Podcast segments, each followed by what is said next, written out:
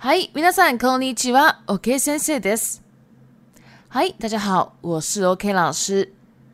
资讯栏处有日文逐字稿，我会先说日文内容，再中文翻译。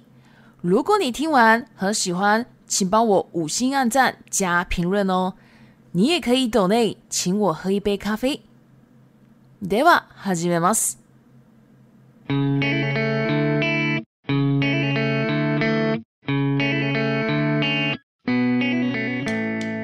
皆さんは学生の時は何をしていましたか私が学生の時は毎日学校の勉強以外に部活動の練習があって夜18時ぐらいに終わります。その後19時半くらいから塾があり、だいたい21時半ぐらいに終わります。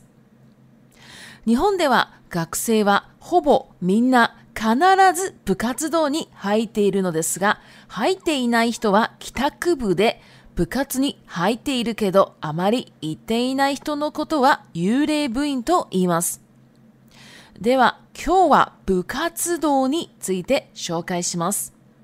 部活動に近い単語はサークルやクラブなどがありますが、小学生のスートンはクラブと言い、大学はサークルで、中学校と高校と大学の運動部は部活動と言います。小学生のクラブと大学のサークルはほとんどが人との交流がメインでとても楽で楽しいものですが中高と大学の運動部の部活動は基本的に毎日練習がありとてもしんどいものです。しかも日本の運動部は上下関係がとても厳しく、後輩が先輩に対して敬語を使わなかったりすると怒られてしまいます。そして学校によってかなり違ってきますが、1年生は物質の掃除や終わった後の片付け、先輩たちの飲み物、部員たちのユニフォームの洗濯など、面倒くさいことはすべて1年生に押し付けます。また、運動部は本当に厳しくて、体力の限界に達しても、それでも練習を続けたり、走ったりしなければいけません。日本の部活は精神論と根性論が主な考え方で、海外では考えられないと思います。では中国語に移ります。い、大家好，我是 o K 老师。今天呢，要来讲社团，好，日本的社团。那大家在学生的时候呢，都在做一些什么事情呢？我在学生的时候啊，每天除了学校的学习以外，我还有参加运动的社团。所以呢，呃，大概啊，这个学校放学之后呢，就还要再练习，然后大概练到差不多晚上十八点左右。然后接下来呢？像我高中的时候，呃，我国中的时候吧，我国中的时候呢，因为想要考高中哦，所以有一年左右有去这个补习班。那补习班的那个时候啊，大概是十九点半左右开始的，然后大概就是上到二十一点半左右。那在日本呢，呃，学生啊，几乎每一个人呢，都一定参加这个社团活动。那没有参加的人呢，会称为 kitakubu，就是回家社团。然后呢，b u k a n HAI ニ i d デ k ルケ o 啊，就是有参加社团但是不常去的人，或者说完全不去的人呢，叫做ユ e b u i n 啊，就是幽灵社团、幽灵社员，好，或者说幽灵部员，然后这样子的意思。好，那接下来呢，我们今天呢，就是要好好来讲一下这个日本的。不活动不卡兹多，就是讲中文，就是讲社团。那不卡兹多呢？其实有很多类似的单字，像是啥 c 鲁或者说 club 等等的。那为什么有那么多呢？我们先来讲解一下他们的差别。像小学生的社团呢，叫做 club；大学基本上都叫做啥 c 鲁。那国中、高中还有大学的运动部。就会叫做不卡之多不活动。那小学生的这个社团哦，club 跟大学的 s a k u r 呢，基本上啦都是要跟很多人做做交流，然后呢都是很轻松、很快乐的一个东西。但是呢，如果你是国中生，或者说高中生，或者说大学的运动部的这个不活动，超累的，真的每一天都有练习，真的是。我在想，可能大家如果没有就是体验过，那个实在是太可怕了，真的。而且呢，日本的这个不活动，好上下关系，上下关系就给看开，在这里指的是前辈晚辈的关系。那如果呢，我们讲呃工作上也可以，工作上呢，我们就可以讲阶层关系，好也可以。那反正，在日本呢，这个上下关系啊，真的是非常非常严格的。像是如果晚辈对前辈呢没有使用敬语啊什么的，就可能会被前辈骂，或是说可能会遭到排挤，好什么的。然后呢，呃，其实也要看一些学校，像如果呢有很强的学校，就是那个那个那间学校的运动部很厉害很强的学校呢，他们就一定会非常非常严格。那就是有一些运动部呢，他们就是一年级啊。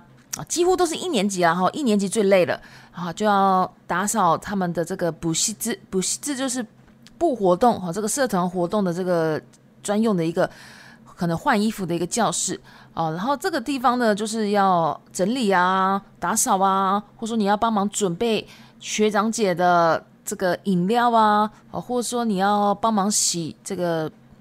大家这个社团这个部员们的这些可能队服啊什么的哦都要弄，反正最累的东西都是要让一年级处理。好，强迫或者说逼他们做不喜欢的事情，这个动词呢，我们可以用“オシツケル”、“オシツケル”。好。那另外呢，哦，这个这个运动部啊，真的是非常非常严格哦。就算呢，你体力已经觉得我已经受不了了，已经没办法，体力已经不行了哦。那可是啊，你还是要持续的练习，还或是说你还要持续的跑步什么的。因为呢，在日本的这个部活动呢，他们非常讲究就是精神润跟根性润，谁心容。就是精神论，然后 c o n j o l 就是根性论，根性论呢就是韧性或者说毅力哦，他们这样是非常主要的一个想法。那也就是说，就是你遇到困难、遇到瓶颈啊，你还是要想办法自己处理，那就是最最主要的一个目的啦。哦，就是他们这样的想法是最主要的目的，就是这样子。那基本上呢，就是累到已经不行了，已经没办法再跑了。那日本呢，还是叫你继续跑，哦，这样子的想法呢，其实对海外来讲呢是不太可能的嘛。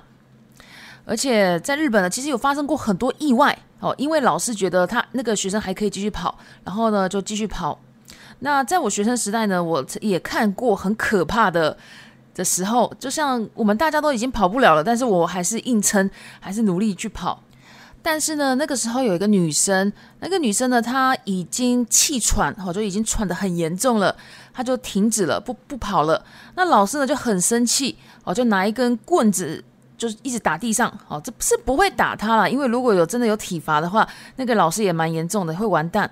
所以呢，她就一直打地上，说快跑，就很生气的怒吼她说快跑。然后那个女生呢，哦，她已经很气喘了，但是她还跑，哦，所以结果。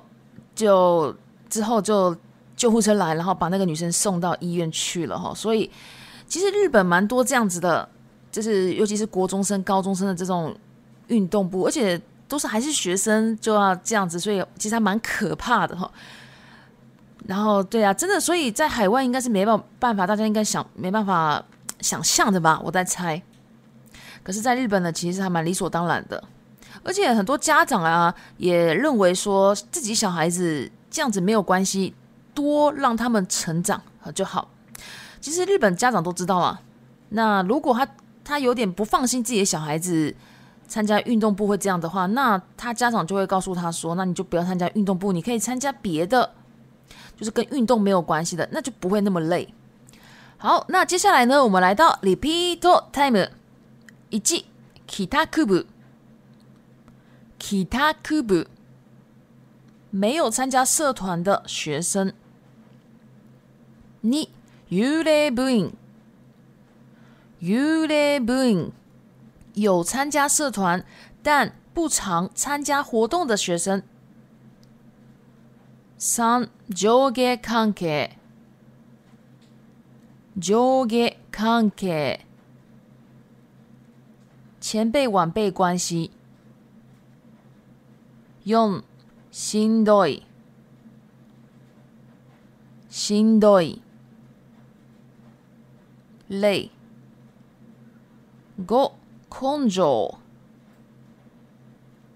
根性